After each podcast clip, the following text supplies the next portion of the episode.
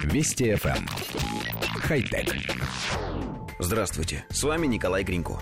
В 2008 году японский исследователь Юки Сугияма получил экспериментальные свидетельства конкретного физического механизма, который приводит к образованию автомобильных пробок.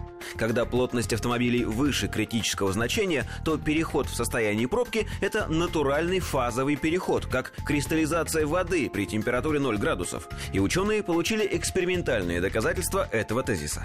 Таким образом, образование пробок на заданной плотности потока – естественное свойство человеческого вождения.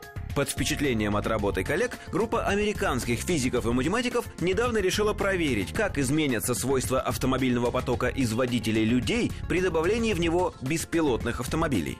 22 машины равномерно распределили по кольцевому треку, а их скорость отслеживали панорамной камерой.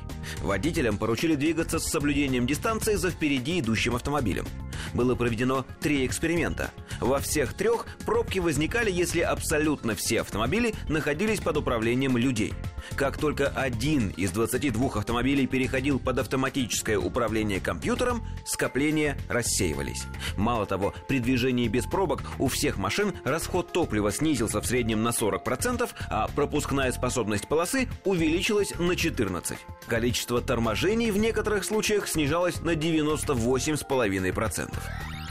Коллектив редакции нашей программы абсолютно уверен в том, что результаты эксперимента показывают реальное положение вещей, и все пробки на дорогах возникают по вине водителей из-за их невнимательности, нежелания координировать действия и просто невозможности видеть события на дороге достаточно далеко.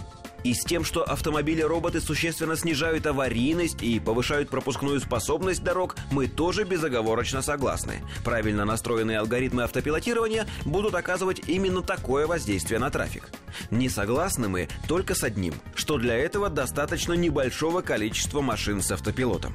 Мысленно перенеся эксперимент с кольцевого автодрома в реальную жизнь, мы получим довольно приличный процент водителей, желающих подрезать, обогнать или проучить робота, поскольку эти водители точно знают, что программа будет делать все возможное, чтобы избежать столкновения. То есть в дело опять вступит человеческий фактор, который наверняка нарушит всю картину. Хотя... Вести FM. Эм. Хай-тек.